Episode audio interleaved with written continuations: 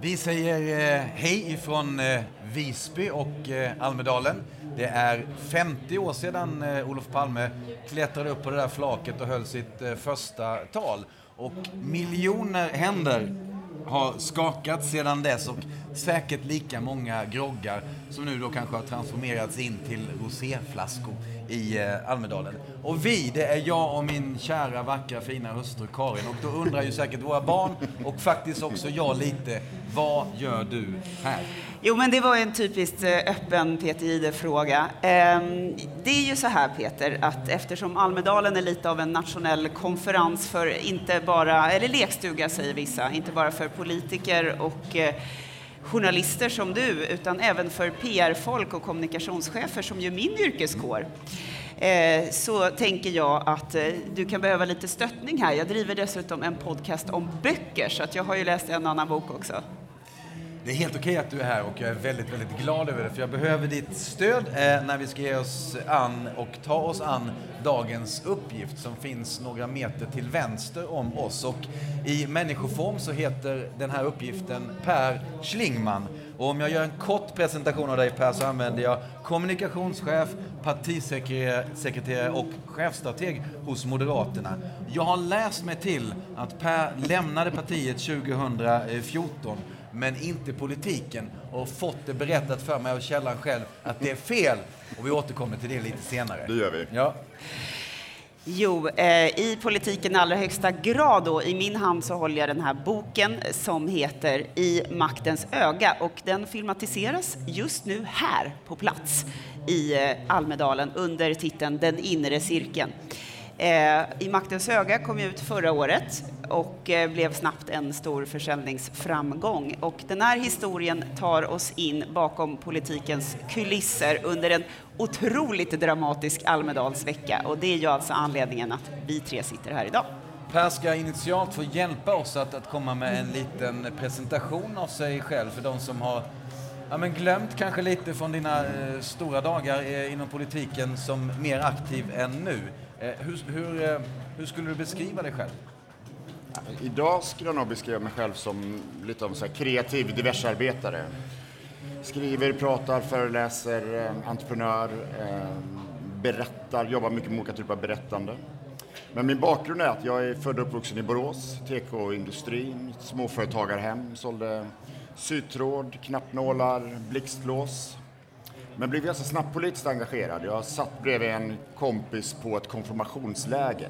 Och jag visste då att han hade gått med i det som heter Moderat skolungdom. Så satt vi och pratade och eh, då blev jag väldigt snabbt medlem. Och som tur är finns det inte, in, eller fanns ju inte internet då, för när jag har hemma har jag några sådana här pressklippspermar.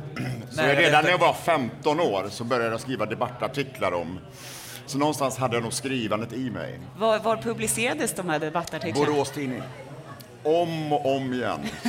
Var det samma- följe- samma debattämne, Nej, nej, det måste vara följetong. och det, men det som var präglade i den tiden då, jag är född 1970, det är ju att Moderaterna var då väldigt mycket, kan man säga, anti-etablissemang. Alltså Sverige var ett ganska slutet samhälle. Socialdemokraterna hade haft makten många, många, många år. Så för mig var det ganska mycket så här anti-etablissemang, en frihetsrörelse. Jag minns också min pappa hade det här löntagarfondsmärket på sin portfölj och på bilen. Så någonstans var det den här liksom frihetsdimensionen tror jag. Men sen så pluggade jag på Handelshögskolan i Göteborg. Hade idén att bli forskare. Men så fick jag ett samtal att bli pressekreterare i Haninge kommun. Så jag tänkte att det måste vi testa. Och sen var jag kvar i Stockholm sen dess. Vad hade, du tänkt, Ja, så. vad hade du tänkt att forska om ifall du hade blivit I forskare? nationalekonomi, något som heter mikroekonomi, som handlar egentligen om eh, Alltså vilken roll, jag var väldigt intresserad av vilken roll så här, FoU och innovation spelar och hur kan man så här, skapa miljöer och företag som främjar liksom, kreativitet och innovation. Ja, Jag är alltid sådär att så fort jag börjar med någonting så blir jag så otroligt fast i det. ja. Och nu är det att skriva böcker. Liksom. Så att, eh, Får jag backa tillbaks till, till eh, det här eh, konfirmationsläget och, och den tiden. Eh, vilken roll hade du då? i, alltså jag var 15 år. Ja, Så jag hade ju rollen att vara, att vara en 15-årig pojke. ja. Men jag blev, ska vi se, ganska snabbt också i liksom den här eh, MSU som det heter då, i skolföreningen, hamnade i styrelsen. Och sen gick jag på gymnasiet, hamnade i styrelsen. Blev ordförande i elevrådet självklart. Sen hade vi en ungdomslista till Borås kommunfullmäktige som jag stod först på. Så att jag kom också in som 18-åring i Borås kommunfullmäktige. Jag satt på plats, tror jag, 89. Och det är så fascinerande då, för vi var två väldigt unga, jag och en kille som heter Ulf Olsson. Och han har fortsatt hela vägen och är idag kommunstyrelsens ordförande i Borås. Det är fantastiskt. Kvar på hemmaplan Ja, ja. alltså. Ja. Det låter som att du var en väldigt högpresterande tonåring. Hade du någon gång någon sån här svacka när du liksom Så mina, busade? mina första betyg eh, var inte högpresterande. Det var de inte? Nej. Du var tvungen att ge in i politiken. Ja, men det var intressant också, och det var ganska så här, den politiska frågan om betyg var ganska stor. Jag hade mer eller mindre katastrofbetyg i första, jag fick det i årskurs åtta. Så jag var sen tvungen att faktiskt lägga rätt mycket energi på att försöka få betyg så att jag kunde komma in hyggligt på gymnasiet sen. Wow. Eh, ja, men, okej, du var etta på listan och du var även ordförande då, alltså ganska högt upp och ett ansikte utåt. Eh, när, jag, när jag har varit i kontakt med dig och följt din bana ur min position som journalist och när alla pratar om dig så är du inte ansiktet utåt utan tankarna bakom det som ni gjorde i mitten av eh, ja, men 2006 och framåt. Hur skulle du beskriva din roll där Ja, och ja, då? jag, jag håller med. Det, det är ju ett externt synsätt då. Jag blev ju 2003 blev jag kommunikationschef. Eh, Fredrik ringde mig och frågade liksom, okej, jag ska bli ordförande hoppas jag. Vill inte du bli min kommunikationschef? Och då tänkte jag så här, och vi var väldigt, väldigt fast bestämda att vi måste göra någonting annorlunda. Det var ju Anders Borg och flera andra. Så jag jobbade väldigt mycket internt också. Det syntes inte så mycket utifrån, men jag reste runt och förankrade och pratade för att försöka få alla att först köpa det här nya. Men sen var det ganska intressant då, för så var jag ju där fyra år. Sen så frågade Fredrik mig, vill du bli partisekreterare? Och jag sa så här, "Det- det är ett helt fel tänkt, sa jag. Men nej, han stod på sig.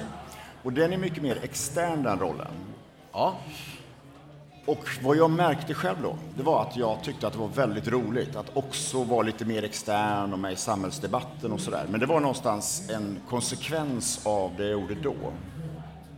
Men du säger att han sa det där är helt fel. Hur, hur, Jag tyckte det. Ja, hur, resonerar du då? Ja, men jag har aldrig betrakt mig, betraktat mig, och det låter märkligt, men som en politiker. Jag har alltid betraktat mig som en person som ser strategiska sammanhang. Som, jag tror att jag har en ganska bra förmåga att tänka mig in i motparten, i den vi vill nå. Och jag är ganska nyfiken, så när jag sitter i tunnelbanan så tittar jag tittar på alla. Hur läser man en tidning? Och jag är väldigt nyfiken. Och jag har alltid varit där och helt plötsligt partisekreterare. Jag ska liksom prata för Moderaterna i media och bli som tydlig representant. Och då kände jag själv, det finns andra som är mycket bättre på det. här.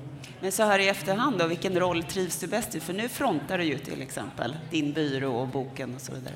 Det som har hänt när jag lämnade politiken det var, det var att jag plötsligt bara representerade mig själv. Och det är två helt olika saker.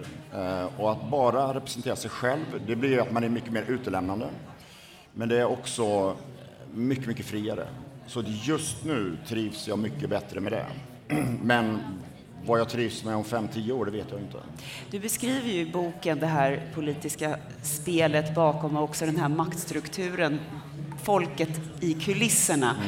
Eh, och vi ska återkomma till boken senare, men hur, hur viktiga är folket bakom våra folkvalda politiker? Jätteviktiga. Och det kan man säga, det är ju ett av skälen till att jag ville berätta det här, nämligen att när vi speglar politiken så pratar vi väldigt mycket om de som är valda, de som är officiella representanter.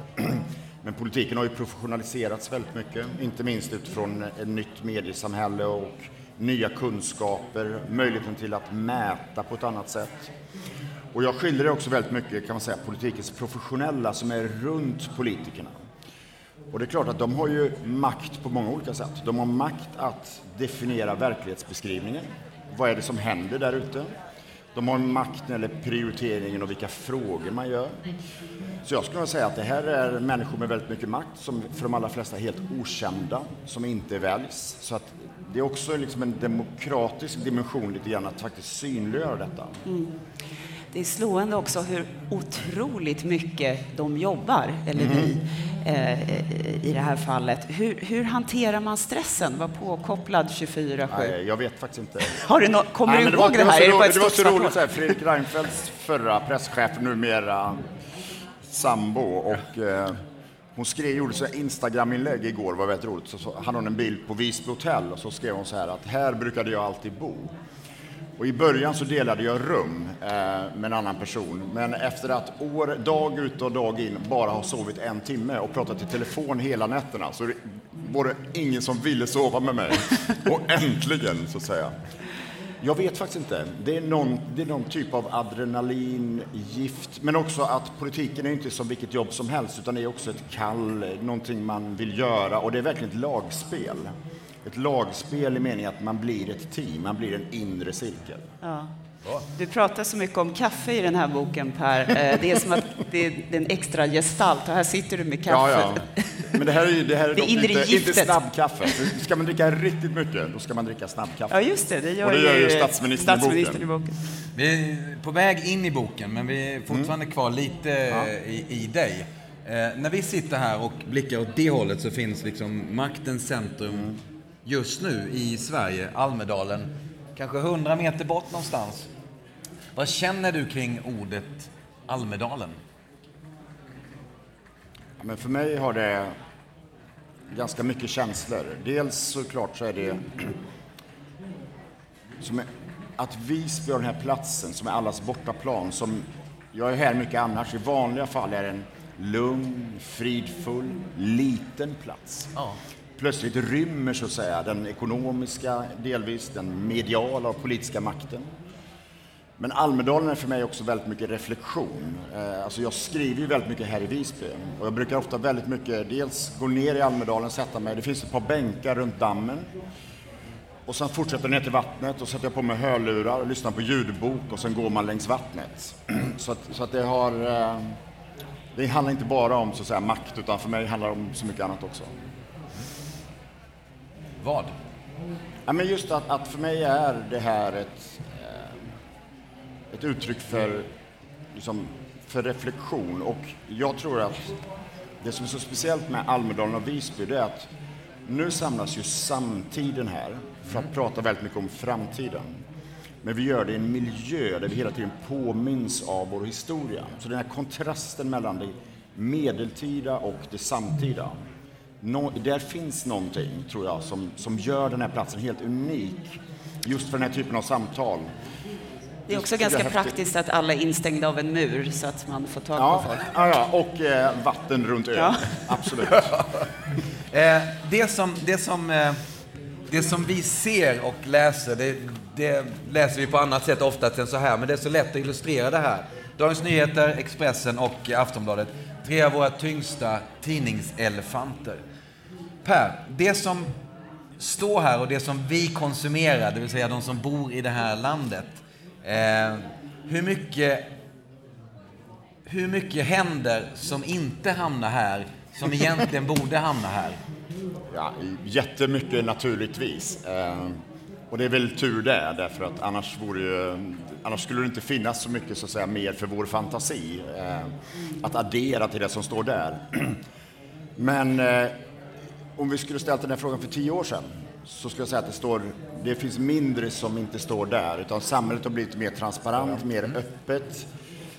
Eh, Jag kommer ihåg någon gång när vi bestämde oss, det måste varit typ 2003 när vi började, så sa vi så här att allting vi gör måste vi kunna leva med blir en helsida i Expressen. Det var hela tiden vårt motto.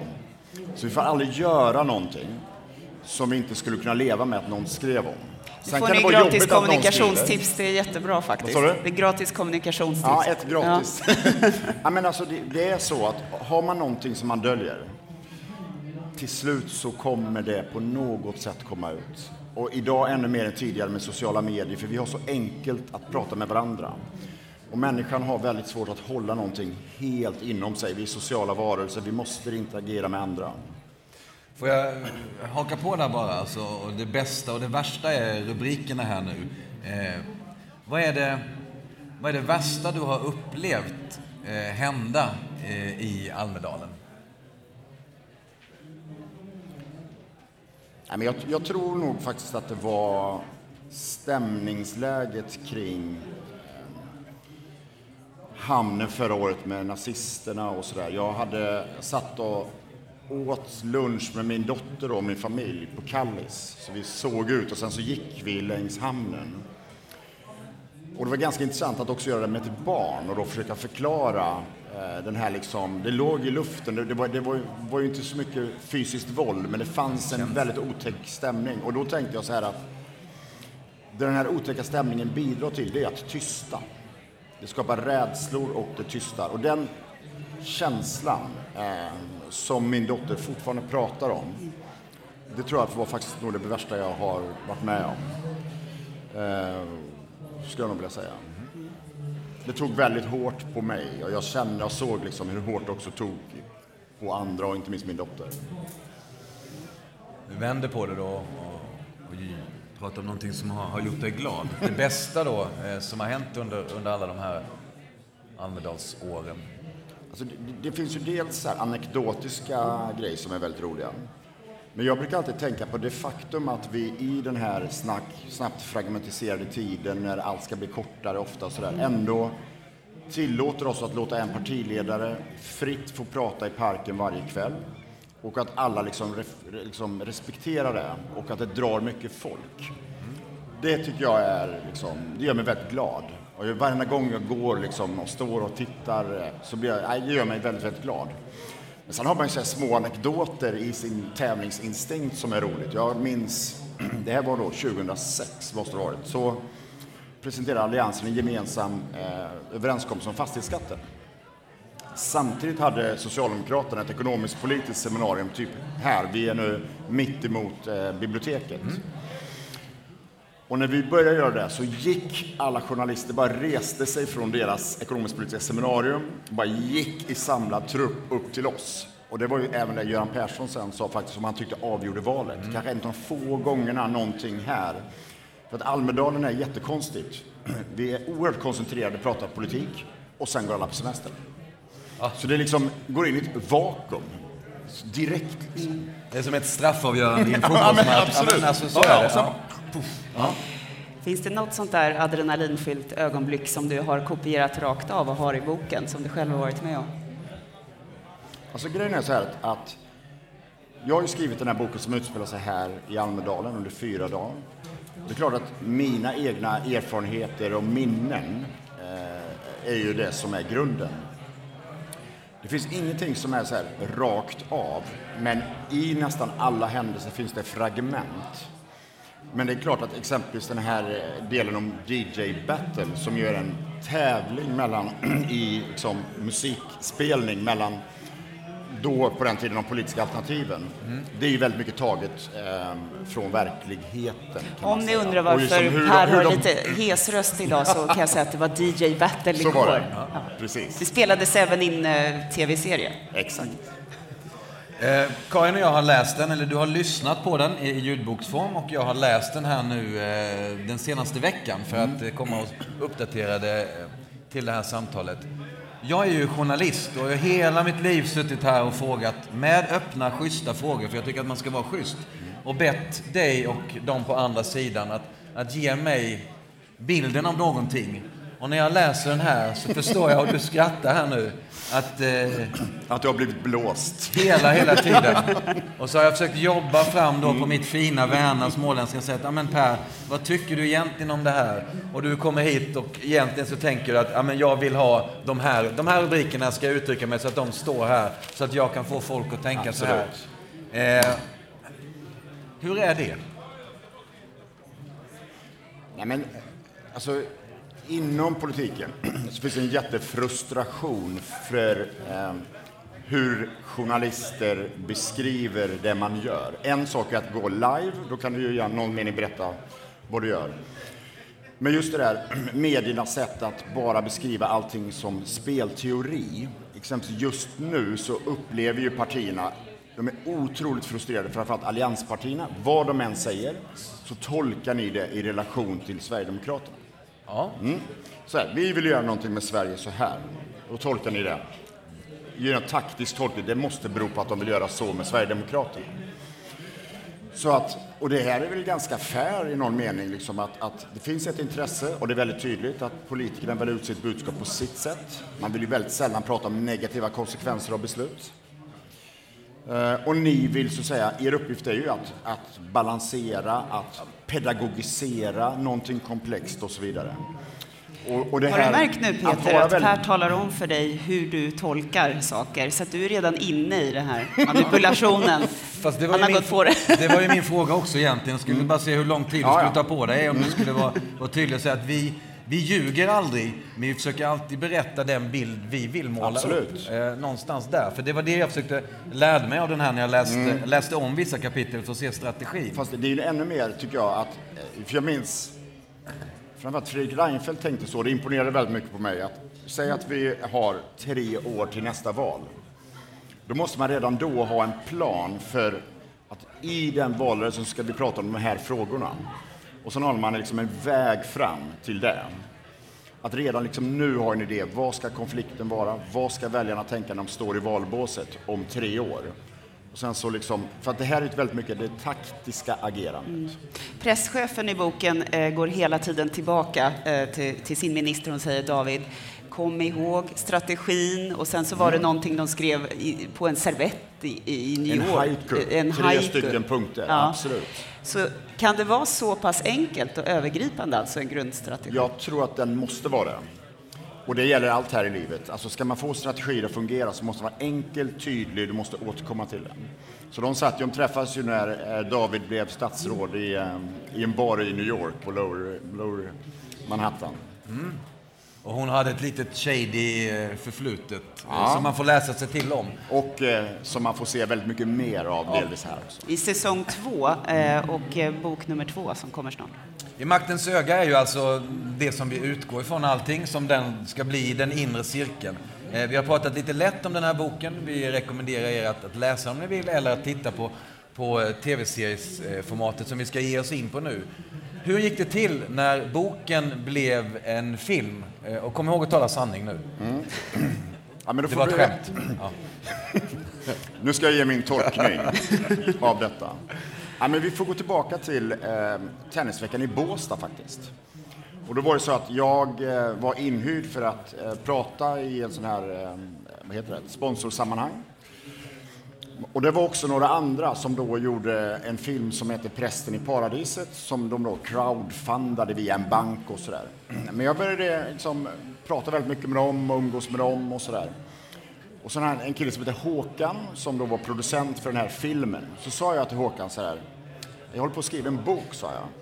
Skulle inte du kunna läsa den och bara komma med lite synpunkter ur ett mer filmiskt perspektiv? Och min tanke var att han skulle ha synpunkter på manuset. Och det hade han ju också, men han sa också så här, Per, jag köper filmrätten. Så jag hade ju sålt då filmrätten innan boken kom ut. Och, och jag tyckte att, ja, nej, men det är ju härligt. Eh, Kändes det inte lite läskigt också? Fan, har jag... Nej, men det var ju ändå så här, jag hade sålt filmrätten och du vet, bland författare så, så pratar alla om att ja, men man säljer filmrätten men det blir ingenting och det pratas om Hollywood hit och sådär. Så jag hade inte så jättehöga tankar på det, men han var väldigt ivrig. Här, och vi träffade liksom olika människor och kanaler och sådär. Men sen om man går tillbaka då, jag är liksom, som jag sa, född uppvuxen i Borås och frågan är så här, hur stora tankar vågar man tänka?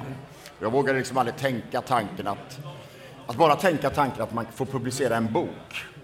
Det, är ju, det tar ju ett tag. Men sen att tänka att, att den här boken som ändå liksom har kommit ut också ska bli filmatiserad så det är väl någonstans först nu jag börjar inse vad det är vi håller på med. Ja men faktiskt, det, det är så överväldigande stort för mig. Och det här att vi har nu, tror jag, här borta, säg 20-30 filmarbetare, vi har skådespelare och alla arbetar med att försöka gestalta karaktärer som jag en gång liksom, som bara uppstod i min egen skalle. Det är Hur är det då, Per, att läsa filmmanuset som är baserat på din text? Ja, men, i början var det jättejobbigt. Jag tyckte så här att då hade jag, så här, jag hade synpunkter på allt och tyckte att nej, nej, nej, nej, nej, det går inte, den karaktären är inte sån, det kan inte vara så. Och sen så, men så efter ett tag så bestämde jag så här att om vi tänker så här att den är fritt baserad på min bok, jag gjorde den mentala förändringen, då blir det mycket enklare. Du gjorde en egen tolkning av hur det skulle hanteras? Jag gjorde en egen tolkning och, och det varit tre manusförfattare och han som är huvudförfattare han gjorde då tolkningen så här att, att jag har liksom en händelsedriven utveckling i boken. Det han gör är att han zoomar in vissa personer mer än andra och sen bygger vi ut med familjer, karaktärer, relationer. Så att det är mycket, mycket mer relationer i den också. Eh, boken eh, utspelas alltså i Almedalen under fyra hektiska Mm. dygn. Eh, och de dygnen är ju nu, så det är ju nu man ska filmatisera den här för man har ju väldigt mycket statister gratis också. Ett bra eh, ekonomiskt perspektiv där man tittar Och ganska autentiska Ja, statister. och lite lätt berusade. Ja, men absolut. Ja, så är det. Och igår så var det DJ Battle som har en viktig och central roll i den här boken och i filmatiseringen. Vi var där och tittade när du gick upp och bad om tre stycken omtagningar på ett mycket snyggt producentliknande sätt. Bra där. Väldigt tydligt. Och det funkade hoppas jag. Vi får Ja, se ja, resultatet det på Viaplay. Eh, skådisarna var där, vissa av dem, eh, inte alla, men vi har bjudit in en av dem som ni känner sedan 21 år tillbaka. Året var eh, 1997. Då hette hon Vilma i Skärgårdsdoktorn. Nu heter hon Elba Hultqvist Strangne och finns här. Och en stor applåd när hon vandrar in hos oss. Vandrar in. Ja, hej. Hej! Ebba, vad har, vad har hänt sedan dess? Om vi bara börjar där som vi gjorde med Per eh, för 21 år sedan. Ja. Oj, det har nog hänt ganska mycket. Jag har väl blivit lite större Ja. eh, på något sätt, blivit lite vuxen. Eh, jag eh, började plugga på Handels, eh, marknadsföring och kom in ganska tidigt inom PR och kommunikation eh, och hade sommarjobb på en PR-byrå. Sen så blev det PR-spåret för mig. Även om jag hela tiden parallellt faktiskt höll på med skådespeleri en del, från och till. Eh, och inte minst på Handelsspexen var liksom, eh, höll jag på med över år, genom åren där.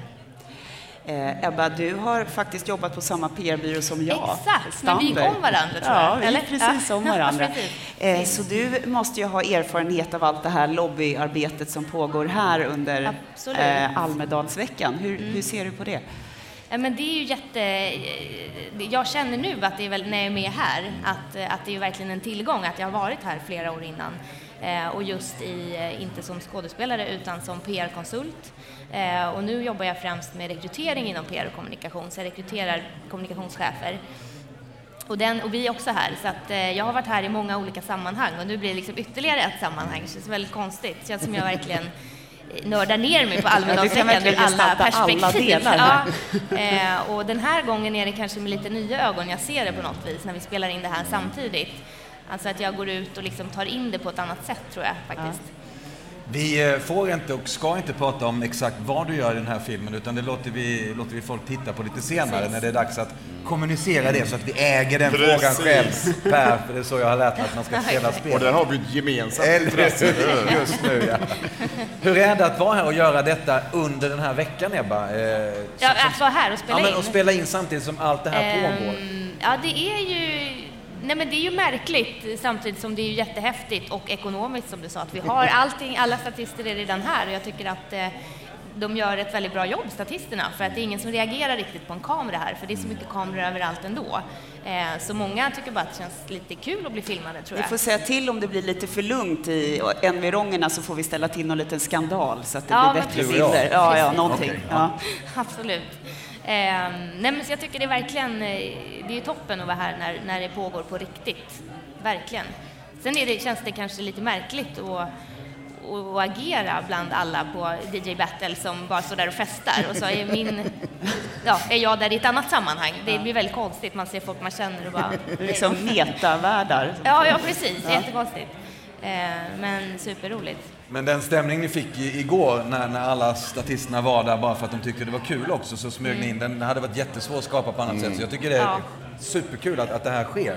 Man blir ju på något sätt lite delaktig också. Vad är din relation till, till Almedalen och Visby då? Som person? Vad, vad tycker du om den här platsen?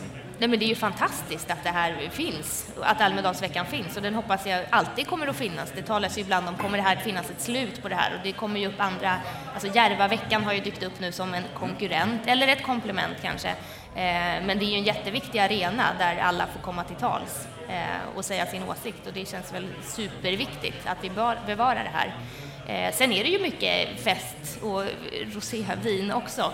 Eh, så man får hoppas att det inte går överstyr där då. Nej, ni får Men hålla er det- lugna om ni spelar in nu, Men man så. märkte lite under DJ Battle i takt med att folk dricker mer och mer så blir det ju, ja det var en studie i hur alkohol påverkar människor när man står där nykter bredvid. Ja. Jag noterade det också Ja. faktiskt. Du, eh, vad skapar den här för känslor hos dig, själva, själva plotten och, och handlingen? Jag blir ju ur mitt journalistiskt perspektiv eh, lite så här småledsen över att det blir en sån fight hela tiden mot de andra. Vad känner du? Ja, okej. Eh, nej, men jag känner att det känner väldigt mycket igenkänning eh, från den här världen. Sen har ju inte jag jobbat politiskt, men, men från PR-byråperspektivet. Eh, så att jag tycker att det kändes, och, och så en klockren idé att få lägga en handling och en story här. Att man inte har tänkt på det innan. Det var en Ja. briljant idé tror jag. Eh, nej, men jag känner mycket för den eh, och för rollen. Så. Formatet eh, är ju, är ju så att allting, hela den här boken, alla de här, hur många sidor är det? 300, Vad sa du? hur många sidor är det? 300 Det någonting brukar det vara. 170 Ja. Allting utspelar sig ju under några dagar och den typen av eh, historieberättande funkar ju bara under, i en sån här extrem situation där saker händer hela tiden. Det är en kris där, det är en kris där. En av Och- de och att stora det- nyckelscenerna Precis. utspelar sig under DJ Battle till exempel. Men också det alla, det som det, jag fascinerar mig så mycket med det det är att det är allas bortaplan. Ja, just det. Jag var ju med och hanterade kriser liksom utifrån Rosenbad och sådär, men då har man ju vet man har kulvertar man kan gå till under gatorna, till olika departement och till Sagerska. Man har liksom en egen presskonferenslokal där man kan, liksom, så man kan styra mycket mer. Här är man väldigt utlämnad. Du är en, i det här fallet en näringsminister i lite trubbel och du bor i rum 308. Du måste Du gå typ parken 20 här. Mm. kvadratmeterna. Och då, den här glättiga ytan man ser ibland, som man försöker då få fram genom PR-konsulter och presschefer och sådär, då är man ganska klen också. Man är ganska ifrågasättande och sådär. Så att, och det är ju det som är så häftigt här liksom. Du kan inte ha, nej men nu har vi ett stabsmöte, det kommer in åtta pers och man förbereder och så här. Här är det liksom snabba bud. Eh, Men vi får ju några eh, små... eh, Du har ju smugit runt här i Almedalen en del själv under din yrkesbana, så vi får ju faktiskt några ledtrådar till hur man kan ta sig hit och dit utan att bli alltför Ja, exponerad. nej, men absolut. Det, det, det är också någonting som man lär sig. För jag kommer ihåg, alltså Almedalen är ju fantastiskt, men det är lite grann som du sa, att, att det tar ganska lång tid att gå korta sträckor för man träffar så många man känner. Men väljer man bara lite andra vägar så är det tomt. Ett annat Så det är de som... små detaljerna. Ett annat tips som jag lärde mig i boken också, som ni kan ha nytta av den här veckan, är att man kan låtsas prata i telefon. Det är väl, väldigt ha den bra. på ljudlös så den inte ringer bara. Ja. Ebba, vilka är ni som är är med i filmen? För vi får avslöja vilka, vilka skådisar det är ändå. Kan du ge oss några, Ja, men några namn? precis. Då får vi väl räkna upp här. Eh, Nanna Blondell har ju en stor roll också. Eh, och Niklas eh, Ljungdahl. Engdahl. Ja, Engdahl. Ljungdahl. Som vi har sett i Eh, Bonusfamiljen nu. Ja. Precis. Han gör ett fantastiskt jobb. Eh, Anna Bjälkerud spelar statsminister. Och det var så intressant då för att, att se hur en skådespelare går in i rollen. Vår första tagning var faktiskt på scenen innan Ulf Kristerssons tal. Där vi av eh, Säkerhetspolisen fick tio minuter. Och när man ser henne, hon liksom rätar upp ryggen, går in i sig själv och hon blev statsminister. Jag kände så här, hon blev statsminister. Och det, jag har aldrig sett det så påtagligt. Och sen efter tagningen, Anna. Fascinerande. Och det är så roligt att se med en annan, en annan dimension, som, det är inte så tydligt där, men det är ju det här att eh, när man jobbar fram karaktärer, då vill man ju att de alltid ska vara väldigt så här, genomtänkta, snygga och sådär. Men i politiken så funkar ju autenticitet. Att det här liksom att en skjortkrage ligger fel, att på något sätt att, att liksom Ett skorna plåster är lite f- sli... Ett plåster ett på plåster, fingret Ett barnplåster. med Bamse-plåster. barnplåster. Och också att liksom jobba med de detaljerna är väldigt viktigt.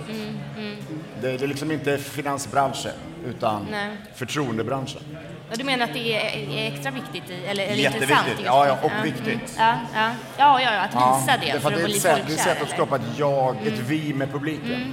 Att det inte liksom var... Just det. Men sen David är ju väldigt, eh, han är väl ganska narcissistisk och köper mycket skor på Savile Row och skjortor och sådär. Så att det är lite jobbigt för honom Ja. i boken, att han måste vara folklig men egentligen inte är så folklig. Och Men det var väl därför Reinfeldt alltid pratade om att hans favoritmusik var liksom från Melodifestivalen och sådär. Ja. Kommer ni ihåg Ja, det? Ja, det var ett sätt att bygga Ja, ja, och läste. Camilla Ja, Läckberg, men det var ja, på riktigt. Ja. Men jag måste bara Okej. säga det med plåstret då, för det var, jag tror att Fredrik pratade på en konferens i... Ta med dem också. Slutdebatt, Ja. TV, Persson versus Ja, men det började när han hade på sig ett plåster, var uppe på ett besök i norra Sverige. Och han hade skurit sig, så han var tvungen att ha ett plåster. Och det fanns bara ett Bamseplåster. Men då säger, jag tror journalisten på Svenska Dagbladet så här. Så jäkla smart, Fredrik. Nu blir ett vy och sen bara, nu kör vi plåster. Ja, Alltid, hela tiden. Ja, ja. På olika ställen. ja, ja. Ja, vad bra. Okej Ebba, hur, hur, eh, hur länge hänger ni i, eh, på Gotland, Visby, Almedalen? Hur lång tid tar det att göra en sån här film? Det tar ganska lång tid, eh, så att, eftersom det är många avsnitt, det är åtta avsnitt här nu, så att vi är väl här till, eller jag är inte här till oktober, men vi håller ju på till Mm. slutet på oktober. Eh, Jag lämnar idag, men jag har ju varit där flera dagar nu. Men sen kommer jag tillbaka senare, så det blir väl ett par resor fram och tillbaka här nu tror Ja, jag. men det, det är mycket pusslande och sådär och skådisarna gör andra saker. Men det är, tror jag, 75 hela inspelningsdagar här på Gotland. Men det finns ju tråkigare platser att resa till och Eller jobba, hur? så att det är skönt att få Ja, jag tänkte det på den här arbetsmiljön igår på Kallis som ligger precis vid vattnet. Att, ja, ja, Ja. Är man skådis så har man sån här arbetsmiljö. Precis. Vad Man kan ta man några möten där typ. Ja, men absolut. Men då är det ju lite skönt för dig att du faktiskt har två boenden här på Ja, Gotland. har nej, men absolut. Ebba, eh, tusen tack för att du tog dig förbi. Fortsätt Ja, inspelningen eh, Ja. och så vidare. Och Per får hänga kvar någon minut till så ska vi sy ihop det här eh, samtalet. Kul att jag fick komma Ja. hit. Tack Lycka till! Tack så Ebba mycket, Hultqvist. Per, eh, vad, vad vill du berätta med boken och filmen? Vad är det du vill tala om? Nej, men jag, eh, jag vill egentligen tala om, eller ge min bild av hur makt utövas. Och den här makten som också är informell. Och det är egentligen, jag, jag menar att det finns tre maktcentra. Ekonomiska, politiska och mediala. Här pratar jag väldigt mycket om det politiska och media. Men det är någonstans det jag vill säga. Sen upplever jag att, och det tänkte jag väldigt mycket på när jag var inne i politiken, att i kriminalromanen, det brukar man tänka så här, det finns en spänningsbåge mellan polis, rättsväsen och de anklagade. Och jag känner ganska ofta, inte minst i sådana här drevliknande situationer, att det är typ samma båge. Så det vill jag också, jag ville liksom pröva mig på. att Samma båge menar du mellan journalistiken och eh, de Exakt, bevakade? makthavare och Ja. media. Och jag ville pröva mig på, liksom, kan man ha samma typ av dramaturgi? Så det var liksom min berättarutmaning lite. Finns det goda politiker? Ja, ja absolut. Det gör och jag det. skulle säga så här att jag har ju inget politikerförakt. Jag respekterar politiken. Och de som är politikens valda, alltså statsminister, näringsminister och sådär, tycker jag att jag beskriver på ett sätt att de faktiskt i huvudsak vill göra Sverige bättre och att det är det som är deras utgångspunkt. Men sen beskriver jag ju också presschefer, de som har till uppgift att förpacka, taktisera. Och det är ju därför som den första kommentaren ofta från de som har läst det är ju, är politiken så här cynisk? För Och där jag landar säga- jag också Ja. Per, att när man, vill, man har gjort något dumt, fuskat på Ja. smisk på fingrarna och man vet om det, så vill man, ja men, Absolut. titta vad han gjorde, Ja, ja. där. Kan inte börja på honom först så att jag får andas lite? Absolut. Måste, måste det vara så? Kan man inte ställa sig så här, hörni shit, jag gjorde fel, det där var dumt. Jo, Men, absolut. Det är ju att göra en pudel. Eh, och det är ju inget vackert uttryck. Jag tycker det är att vara ärlig. Ja, ja, ja, absolut. Och grejen är, det är väl det som är poängen också. Jag kommer ihåg när Eva Björling blev eh, handelsminister. Då skulle vi, hade vi en presskonferens. Och det var lite intressant så här. Hon hade liksom en, en rosa Porsche och lite grejer som vi visste så här att det här, om vi inte berättar det själva så kommer det göras. Och sen så berättade vi det och Fredrik gjorde det ganska så här dramatiskt, vilket var väldigt roligt. Så här, ja, sen har vi några grejer att berätta. Hon äger en rosa Porsche, tycker om att mecka med den och det är årsmodell och sådär. Och då känner man nästan hur liksom journalistiken tyckte det var pinsamt nästan. Och det, och det var ju knappt någon som skrev om det. Så att jag håller med dig att vara öppen och ärlig. Men samtidigt är det en annan grej och det är att jag tror att man måste bestämma sig för att ha kvar en egen privat sfär. Eh, det är för att du är så otroligt publik, offentlig, utelämnad. Och jag tror att det är det som ibland skapar den här rädslan, att man vill hålla grejer för sig själv. Det är bara min, min upplevelse, min bakgrund. Eh, och det finns ju ett sånt exempel, i, faktiskt som kommer i bok två, när eh, jag ska inte spoila det nu då, men då har de en dialog och sen så säger David, eller tänker David så här att jag bestämde mig för att det här inte skulle bli ett problem, det är något som bara angår mig. Men han visste att om det kommer ut så kommer man skriva om det. Men han valde så här, det är min sfär. Och tog, tog risken kalkylerat. Vi pratade ju i början här av intervjun om den här strategin som David och hans presschef satte i början och en del av den är också låt David vara David. Mm. Så det känns som att du kan ha tänkt lite på det där, vad, vad är hjärtat i Ja, nej men absolut. Och det som är så intressant, och jag kommer ihåg när jag var ju liksom tio år mer eller mindre inne i politiken och ibland fick jag frågor av eh, journalister så här att om du skulle få skapa den perfekta politikern, hur skulle det bli då? Och då tänkte man så här, ja men då blir det en, en, en, en karismatisk kvinna och så där. Till slut blir det en Hillary Clinton.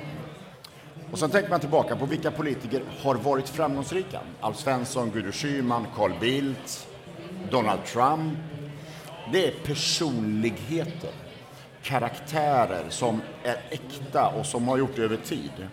Och därav det här rådet, låt David vara David. I Småland så säger vi alltid att man ska vara som man är. Absolut. Det är det jag hör dig säga också. Ja. Ja. Rensa bort lite pärlhalsband och sådär och sen kan det vara som det är. Med lite hjälp av en Machiavelli i bakgrunden som kan tala om för Precis. hur mycket man ska vara som man är. Precis, man behöver en spindoktor som talar om för en att man ska vara äkta. det är politik. Ja. ja, men ett bra slut tycker jag. Ja, eh, absolut. När kan man se det här Per? Första halvåret nästa år. Så får vi se exakt när. Åtta avsnitt, 45 minuter. Hårdkokt spänning, men också... Jag tror man kommer också lära sig någonting. Det är roligt. Det gillar vi. Tack för att du kom älskling. Ja, tack för att jag fick komma hit. Ja, tack för att du kom älskling. Tackar. tack älskling. Ja. Och, och att, du fortfarande, att du fortfarande står upp efter att insett att du blivit blåst. Ja, eller hur? Men jag sitter så det känns ja, skönt. Det är bra. Det är bra. Eh, per kommer inte vara med imorgon utan då kommer eh, Smile sitta här för då heter programmet eh, Sex med Smile, börjar klockan 11. Vill du vara med Per så får du, men du behöver inte. Jag gör en notering, Okej, okay, får vi se. Hörrni, tack allihopa som var utanför. Tack så mycket för att ni tittade. Tack snälla. Eh, ha det så bra. Vill du säga hej då? Hej då. Tack. Hej då. Hej.